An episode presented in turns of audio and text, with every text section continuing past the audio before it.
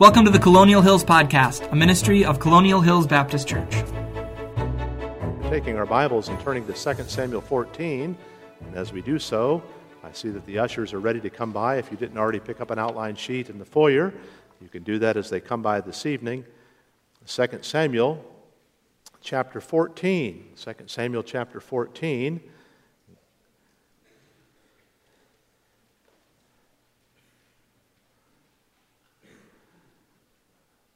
Pick up the context in chapter 13 and verse 37. Absalom has killed his brother Amnon. And in 2 Samuel 30, 13 and verse 37, we read that Absalom fled and went to Talmai, the son of Ammihud, king of Geshur. And David mourned for his son every day.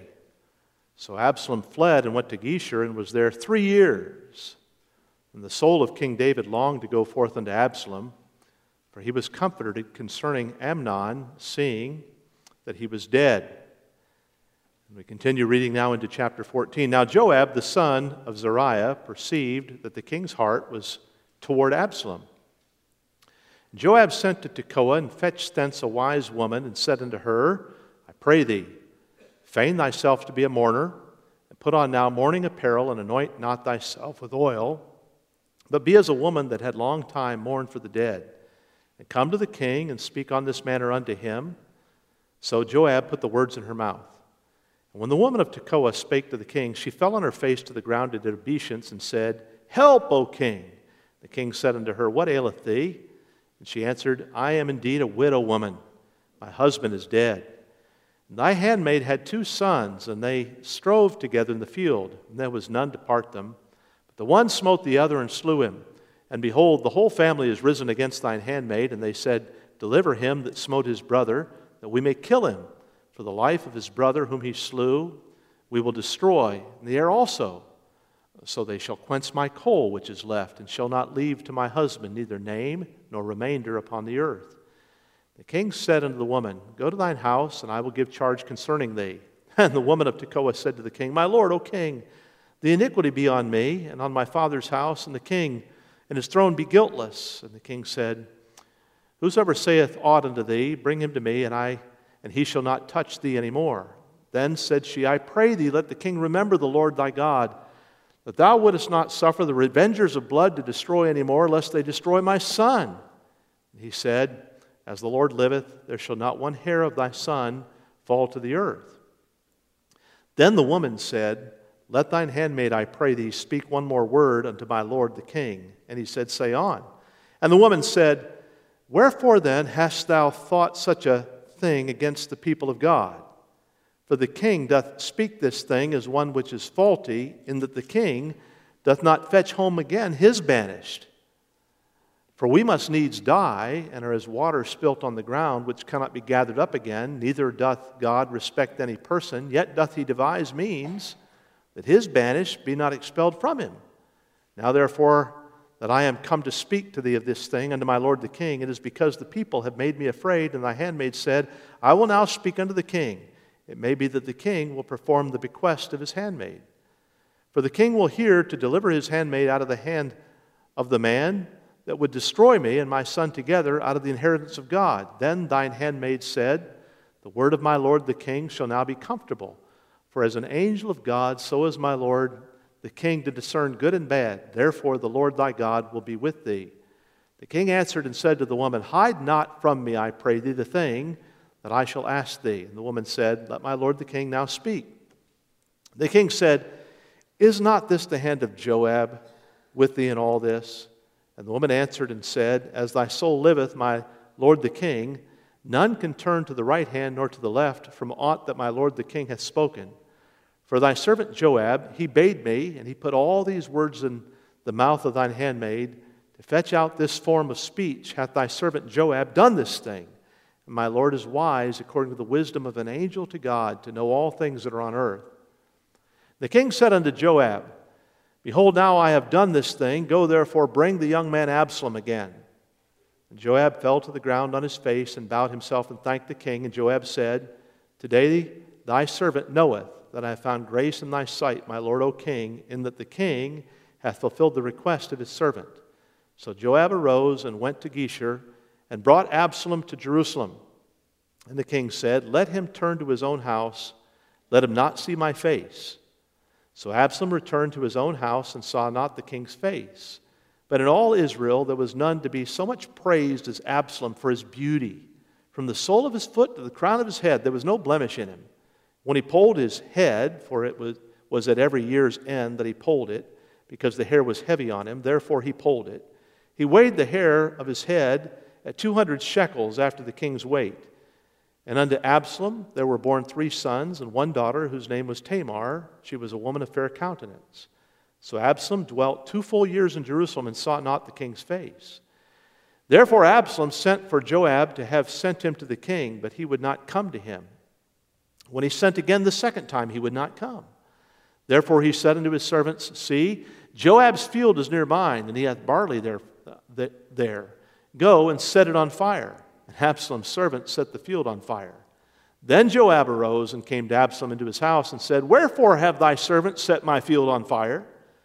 And Absalom answered Joab, Behold, I sent unto thee, saying, Come hither, that I may send thee to the king to say, Wherefore am I come from Geshur?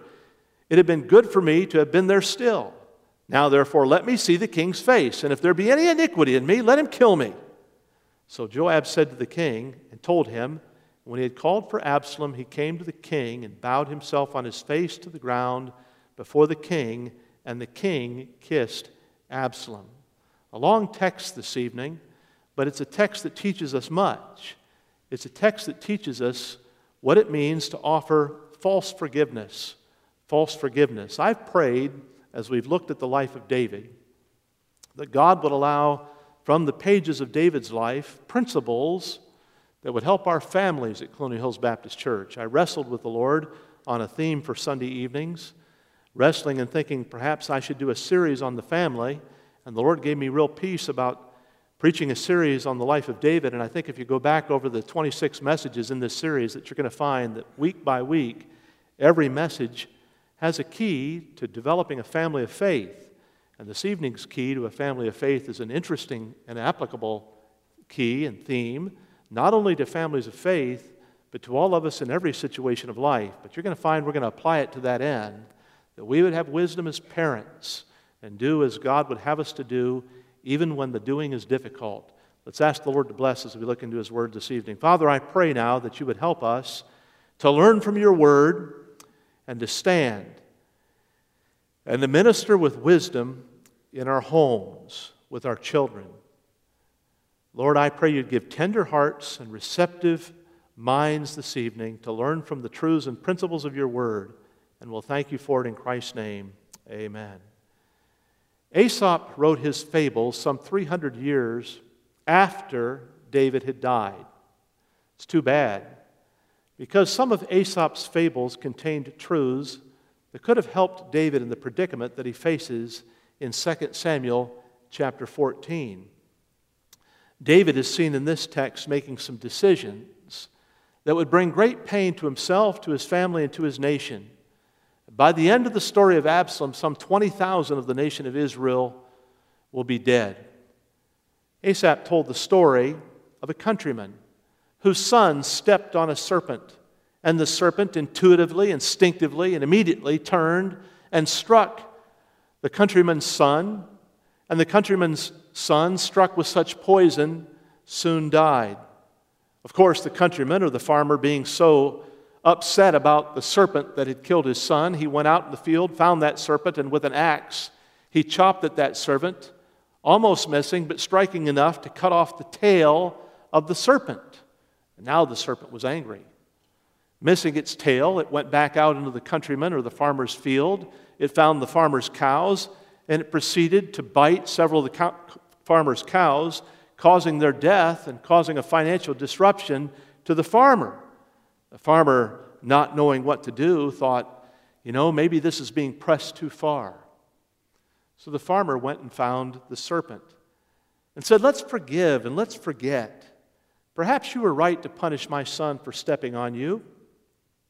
And you can certainly understand how I would take vengeance for the crime by cutting off your tail. But now we're both satisfied. Let's let bygones be bygones. Let's be friends. Serpent said to the farmer, No, no. Take away your gifts. You can never forget the death of your son, and I can never forget the loss of my tail. That would have been an interesting story for David to muse upon as we discover him here in 2 Samuel chapter 14, at odds with Absalom and not knowing what to do. Rather than dealing with the sin that Absalom had committed, the sin of killing his own brother, that sin that divided this family, David, rather than dealing with the sin of Absalom, falls prey to the giant of false forgiveness. Absalom murdered his older brother Amnon. It was premeditated. He thought about it for two years. It was a vindictive murder. He thought it was a righteous murder. After all, Amnon had defiled Absalom's full sister and Amnon's half sister. David mourned the loss of his eldest son, and he was estranged from his most unusual, precocious, and beautiful son, Absalom. He was estranged from his murderous son, Absalom. As we open our Bibles this evening to 2 Samuel chapter 14, we discover that forgiveness can be tricky business anywhere, but especially in the home, especially in the family. 2 Samuel 14 provides a, a case study in false forgiveness. David's grudging reunion with Absalom is an example of how to ruin a reconciliation. David restores Absalom without teaching him to be responsible. Absalom returns to the favor of his father without the important step of repentance. And those who would avoid the fatal step of false forgiveness have much to consider as they open their Bibles to 2 Samuel 14. But before we consider 2 Samuel 14, we need to develop in our minds a biblical theology of forgiveness.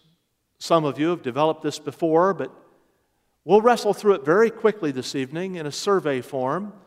For if we were to survey scripturally what it means to have scripturally directed forgiveness, we would answer together that the entire Bible seems to be a manual on the topic of forgiveness.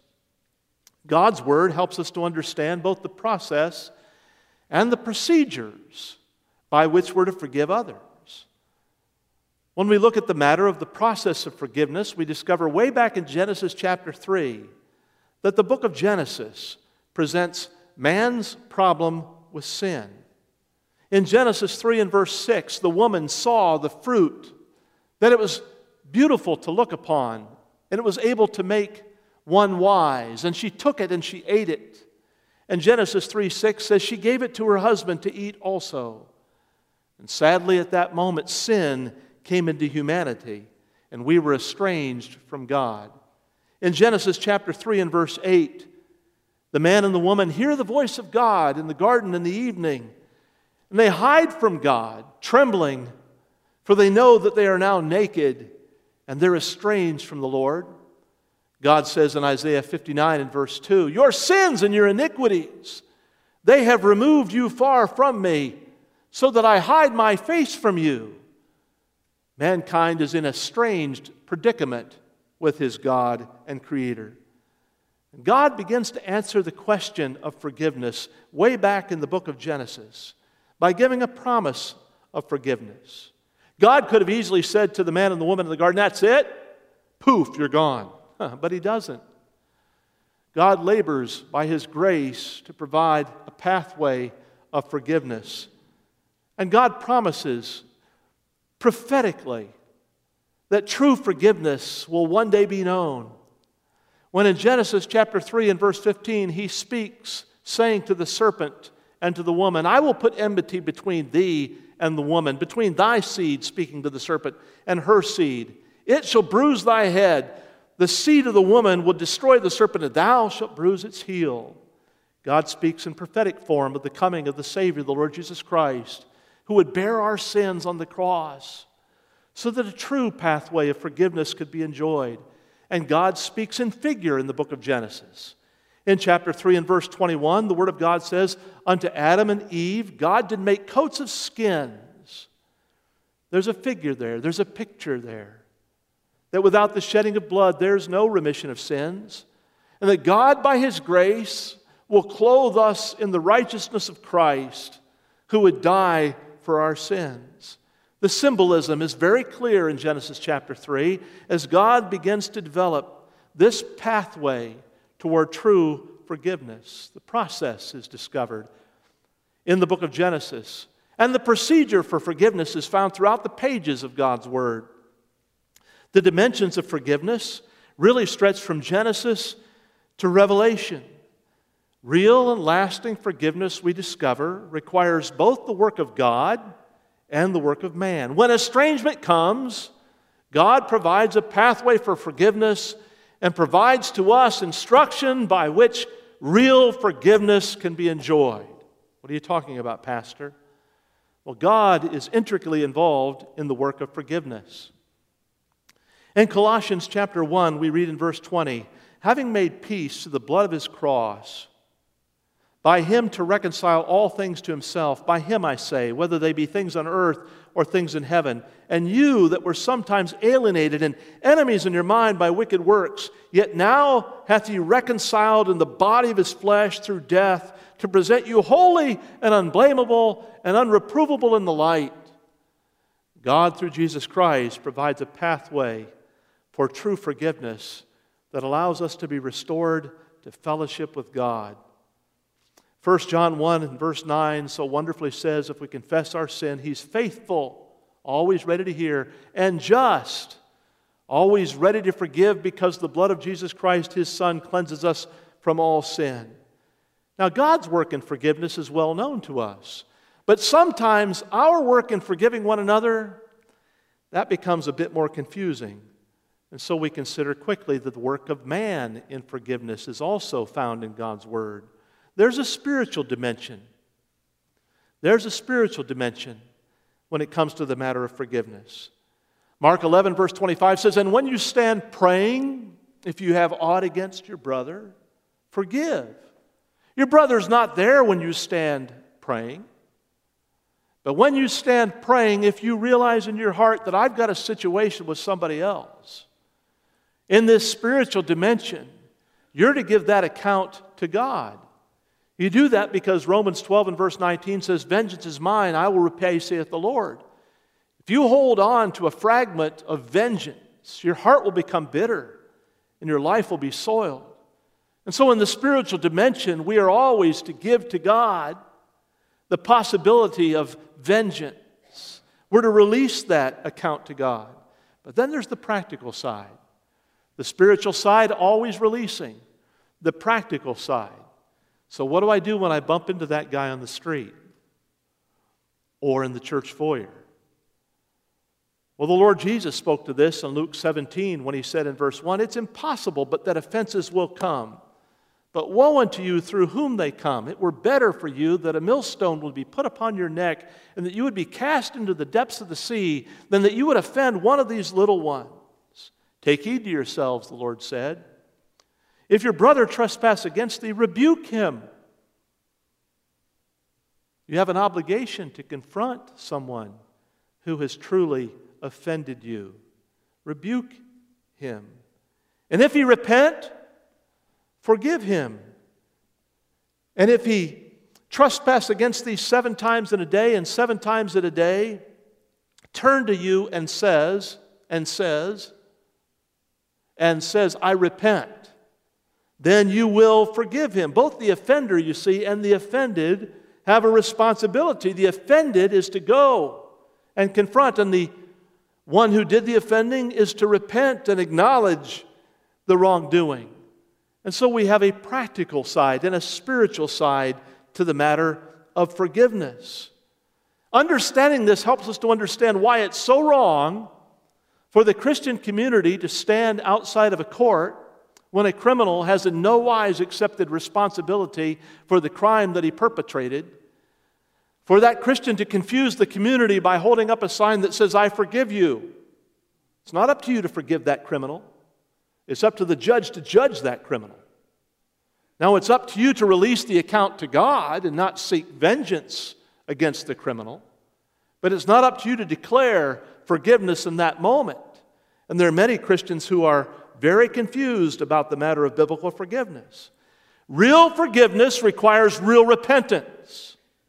It requires the acknowledgement of responsibility. Now, there's a word that's strange in our culture. But real repentance and real responsibility are necessary for real forgiveness to be known.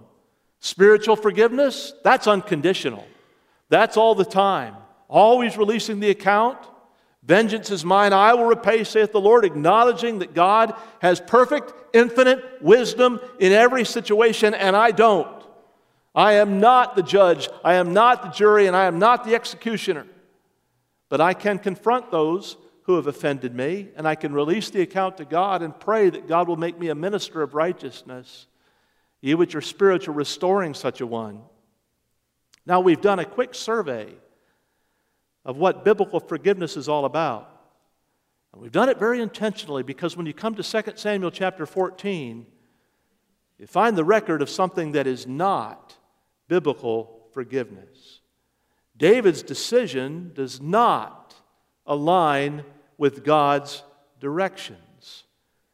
In fact, 2 Samuel chapter 14 is a story of satanically devised forgiveness. That's a strong word, Pastor Phelps. It's a purposefully strong word to describe exactly what's happening in 2 Samuel 14. Here's the story of false forgiveness David fails. He fails to make Absalom responsible for his sin.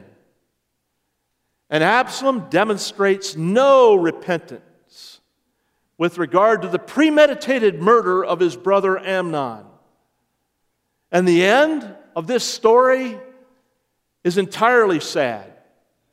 For without real repentance, without real responsibility on the part of the criminal, there's only one result that you can expect greater, further, deeper, and more hurtful rebellion. And that's exactly what you discover in this passage.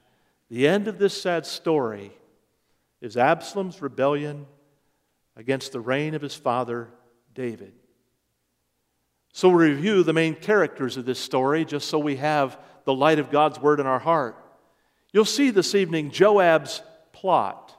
Joab's plot. Verse 2 Joab sent to Tekoa and fetched thence a wise woman. the word wise there means subtle. She wasn't biblically wise, but she was conniving, and my, how she could tell a tale. And verse 7 And when the woman of Tekoa spoke to the king, she fell on her face to the ground and did obeisance and said, Help, O king! The king said to her, What aileth thee? She answered, I am indeed a widow woman. My husband's dead. My handmaid had two sons, and they strove together in the field. There was none to part them. One smote the other and slew him. Behold, the whole family was risen up against thine handmaid. And they said, Deliver him that smote his brother, that we may kill him for the life of his brother whom he slew. We will destroy the heir also, and so they'll quench my coal. They'll leave me without an heir. My, what a dreadful story. What will David do? Verse 11 She said, I pray thee, let the king remember the Lord thy God, that thou wouldst not suffer the revenger of blood to destroy any more, lest they destroy my son. He said, As the Lord liveth, there shall not one hair of thy son fall to the earth. Then the woman said, Let thine handmaid, I pray thee, speak one more word unto my lord the king. And he said, Say on.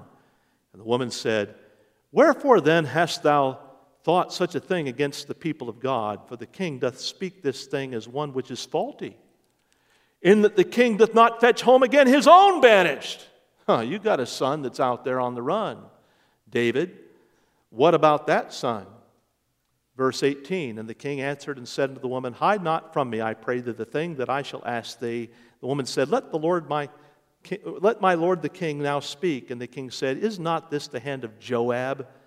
with thee in all this? And the woman answered and said, As thy soul liveth, my lord the king, none can turn to the right hand or to the left from aught that my lord the king hath spoken. For thy servant Joab, he bade me, he put all these words in my mouth, the mouth of the handmaid. Whether she had two sons or not, we don't know. All we know is Joab set this one up. And it worked. David finds himself trapped in his own counsel. You see, Joab had seen that David was torn up over Amnon when his son Amnon was murdered. But Joab had also seen that David seemed to be getting over the death of Amnon, and David longed to see Absalom again.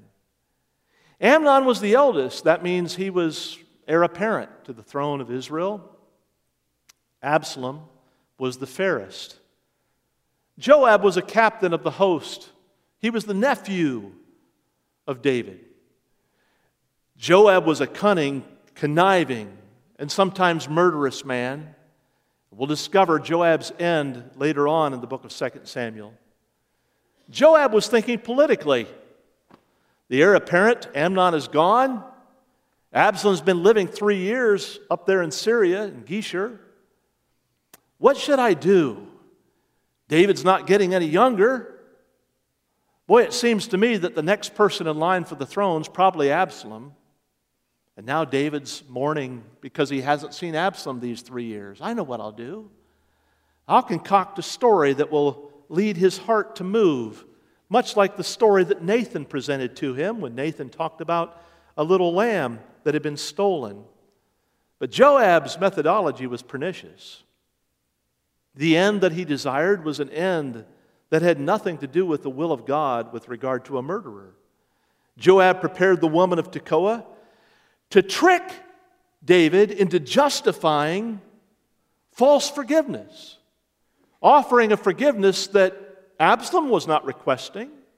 There was no repentance in Absalom to offer this forgiveness to Absalom, to bring him back into the throne room, back into fellowship, back to the family. Huh, there was nothing in Absalom that would cause David to think that Absalom had changed. But Joab tricked David into justifying a false forgiveness rather than keeping God's standard of justice. Be careful. When your tenderness turns you away from what you know to be God's standard of justice, you're no longer standing in the center of God's will.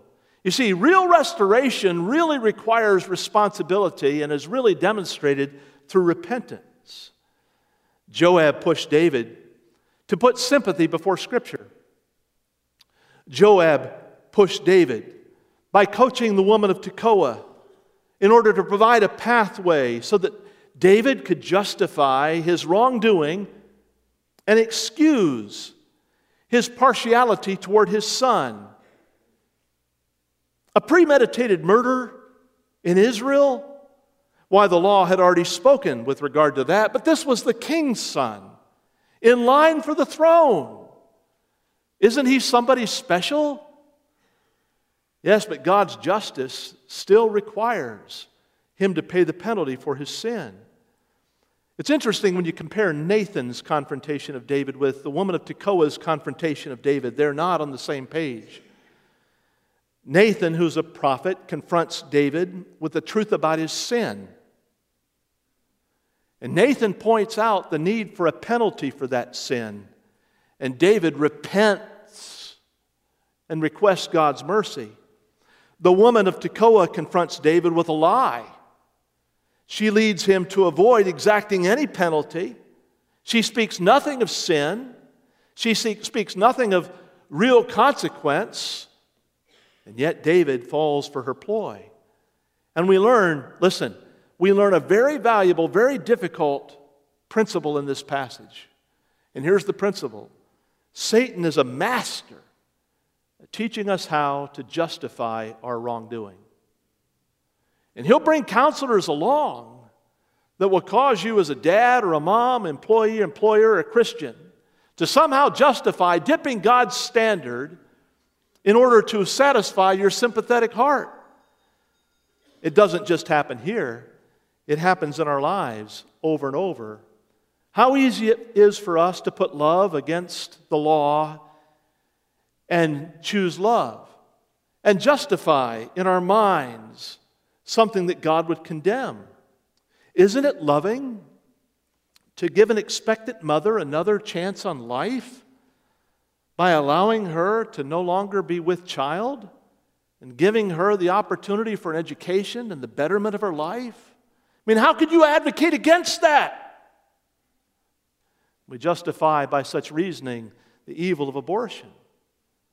Recently, I had a conversation with someone who said something that we hear often in our generation. Don't you think there's a genetic predisposition, rather, toward homosexuality? I mean, how is it that some people just seem to be wired in that way? They grow up in the same home. Now, wait a minute. When reasoning comes that way, we need to go to the book of James, chapter 1. And in James, chapter 1, we're going to see no, no, no, no. The Bible says in the book of James, chapter 1 and verse 13, let no man say when he's tempted, I'm tempted of God. For God is not tempted of any man, neither tempteth he any man. If you fall prey to the idea of a gen- genetic presupposition, or predisposition rather, who are you ultimately blaming? Isn't it He who creates us in the womb of our mother? And suddenly we find ourselves justifying all kinds of things. That's what's happening in David's life.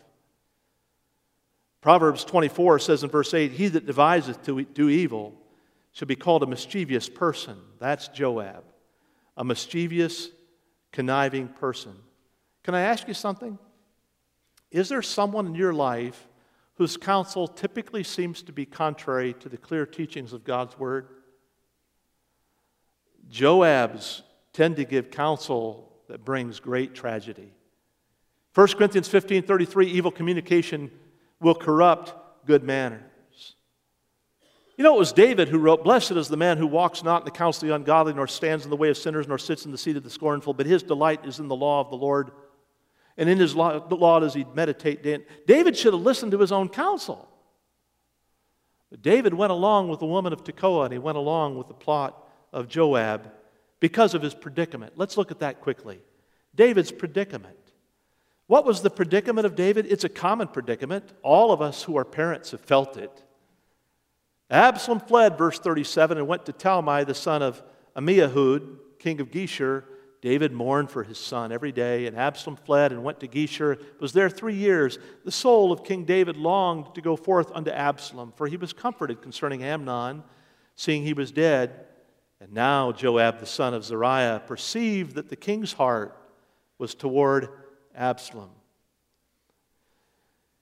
Amnon's lust Amnon's defiling of his sister Tamar, Absalom's plot, Absalom's murder of his brother Amnon. It all reminded David of his own sin. His lust toward Bathsheba, his plot to have her, his plot with regard to Uriah and the murder of Bathsheba's husband. Why, it was all being mirrored in his own family. And so there was a sympathetic heart. How can I, who have done such evil, how can I then judge others? And that's a confusion to many when we read God's word, except that we discover that David, when he's confronted, cries out in repentance. And he says, Against you and you only I have sinned and done this wickedness in your eyes. And God, God removes the sentence from David, the sentence of his death. But he does sentence him to consequence. In the situation in 2 Samuel 14, the law required David to execute his son Absalom. It's very clear. In Genesis 9 and verse 6, the Word of God says, Whoso sheds man's blood, by man shall his blood be shed. Exodus 21 and verse 12 very clearly says, He that smiteth a man so that he die, he will surely be put to death. Why didn't it happen? Simple. David loved Absalom. And David's love for his son kept him from doing his duty. David chose compromise over conviction. He chose compromise over conviction. He chose personality over principle. He allowed his relationship of love for Absalom to keep him from keeping the rules of God. And every one of us who's honest will find ourselves in this predicament crying out. Jesus knew that. That's why he said in Luke 14, verse 26, If any man come to me and hate not his father, or his mother, or his wife, or his children. Now he's speaking comparatively. If your affection, if your loyalty isn't first to God, then he says, you can't be my disciple. David tolerated Absalom's escape to Geshur. Geshur was north, it was in Syria. David's wife, Maacah, had been from Geshur. In fact, her father had been the king of Geshur. So, where's Absalom going? He's going back to the homeland of his mother. He's going to be around his family members and still living the life of a prince. He's living there for three years in this city of his maternal grandfather. Now, David ruled the city of Geshur, he'd conquered it long ago. But Absalom was welcomed in that city. This was the home of his mother. His lifestyle hadn't really changed while his location had changed. David let Absalom come back then, back to Jerusalem. Why did David let him come back to Jerusalem? Well, his heart had been tricked. But look what he does in verse 24 of chapter 14. Joab arose in verse 23 and went to Geshur and brought Absalom to Jerusalem. And the king said, Let him turn to his own house, let him not see my face. So Absalom returned to his own house and saw not the king's face. Why? Because David had a community that expected that he would do the right thing when it came to disciplining his own family. And David was living this lie. See, he's back in Jerusalem, but he's not back in the palace. See, I've let him come and go in Jerusalem now again, but he's not at my table. We're really not reconciled. David was saving face in the community, but had not considered that he was facing off with God. As I look in this passage, I see David's predicament and I understand it. The Lord has blessed us with six children. Along the way, we understand that every one of the children that God graciously gives to us will bring a special responsibility to us as parents to teach them responsibility as children. Sometimes it's hard for us as parents, isn't it, to accept the penalties that they've earned. Sometimes we want to step in. We fail to understand that when we step in, we fail to see them develop the character that's necessary for them to live for Christ. This is a very common problem that happens within Christian communities, just like this one. But not just this one, it happens everywhere. When a child disobeys and a parent wrestles with how to save face within the community, and seeks to alter the pathway to make it a little bit easier. Don't forget, you may be altering the pathway to make it easier and impacting the future character of the child that God has graciously given to you. And that's the end of the story in this passage. Because this passage reveals to us Absalom's pride. Absalom's pride. Absalom was a vain, exceedingly proud man. Absalom was all about the externals and nothing about the internals. On the outside, exceedingly attractive, on the inside, exceedingly empty. He chose his sin, and he really tried to alter the consequences well. You see, Absalom delighted in the flattery of others. We discover in verse 25 all Israel, in all of Israel, there was none so much praised as Absalom for his beauty. Someone said Absalom was tall, dark, and hairy.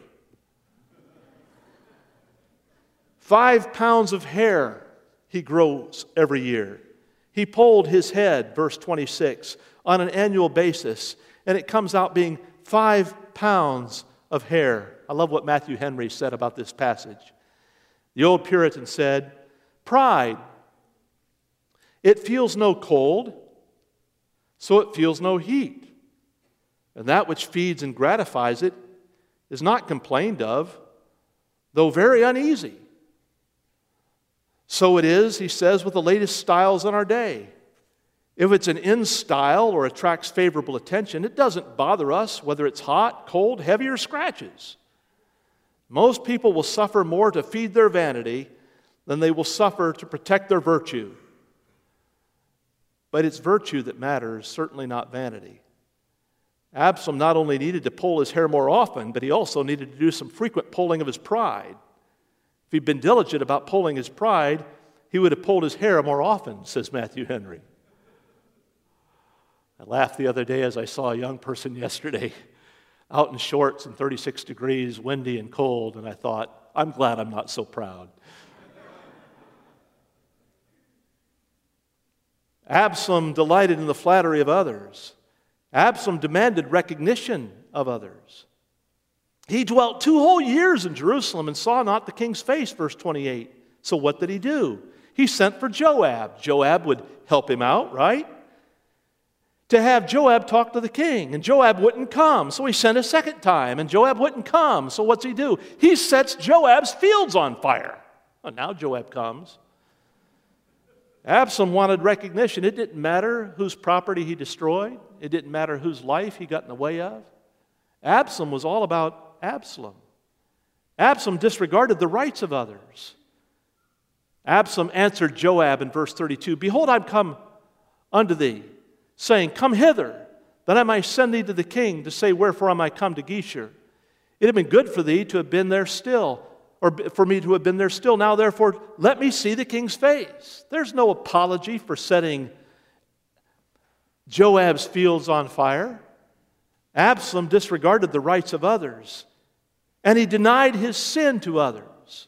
Verse 32 If there be any iniquity in me, let him kill me. Wow. Are you kidding? Absalom, you plotted two years to have your brother murdered. And now you're standing before Joab saying, What have I done?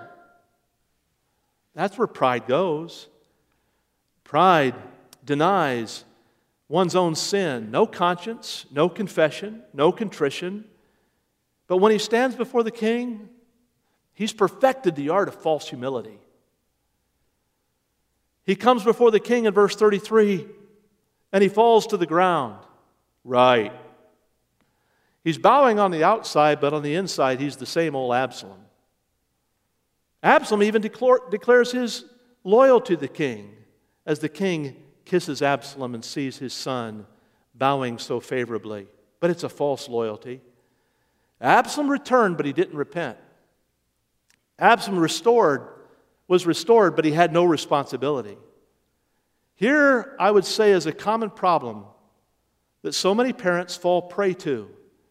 Again, reading from A.W. Pink.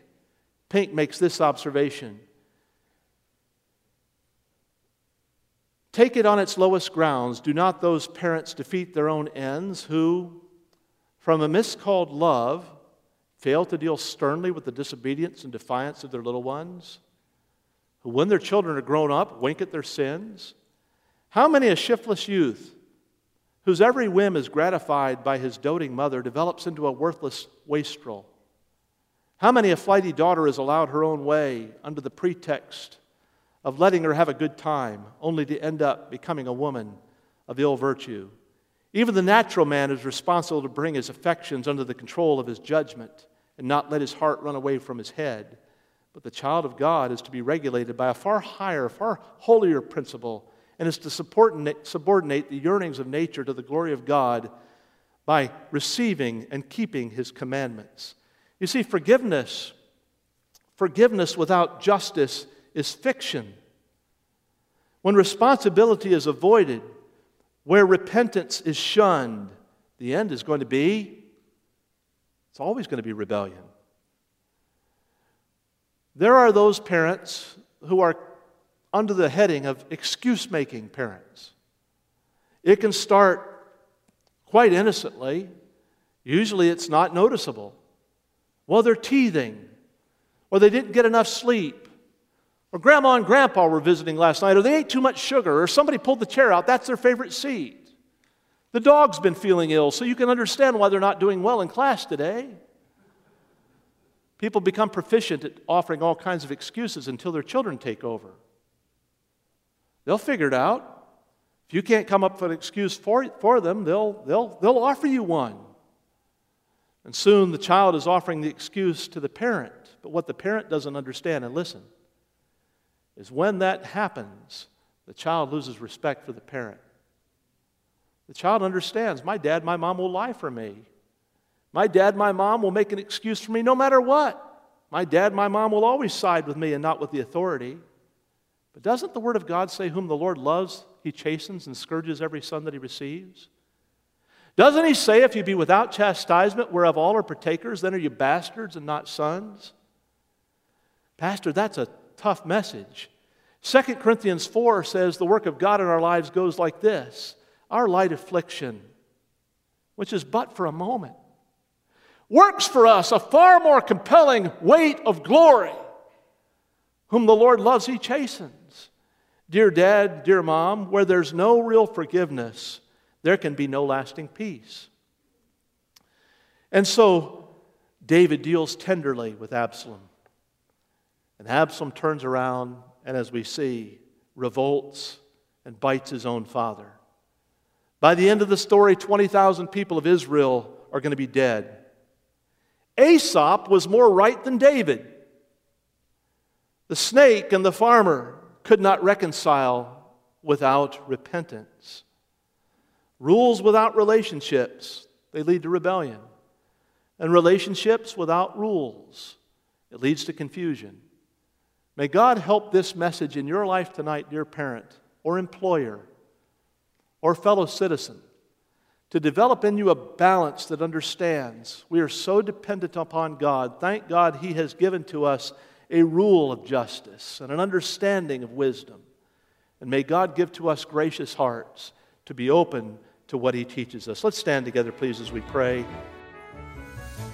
This podcast has been a ministry of Colonial Hills Baptist Church, a church home for all people. If what you've heard has been an encouragement to you, please subscribe on iTunes, Spotify, or Google Podcasts. If you'd like to connect with Colonial or find more resources, you can find us online at colonialindy.org. You can also check us out on Facebook and Twitter. Thanks for joining us today, and we hope to see you next time on the Colonial Hills Podcast.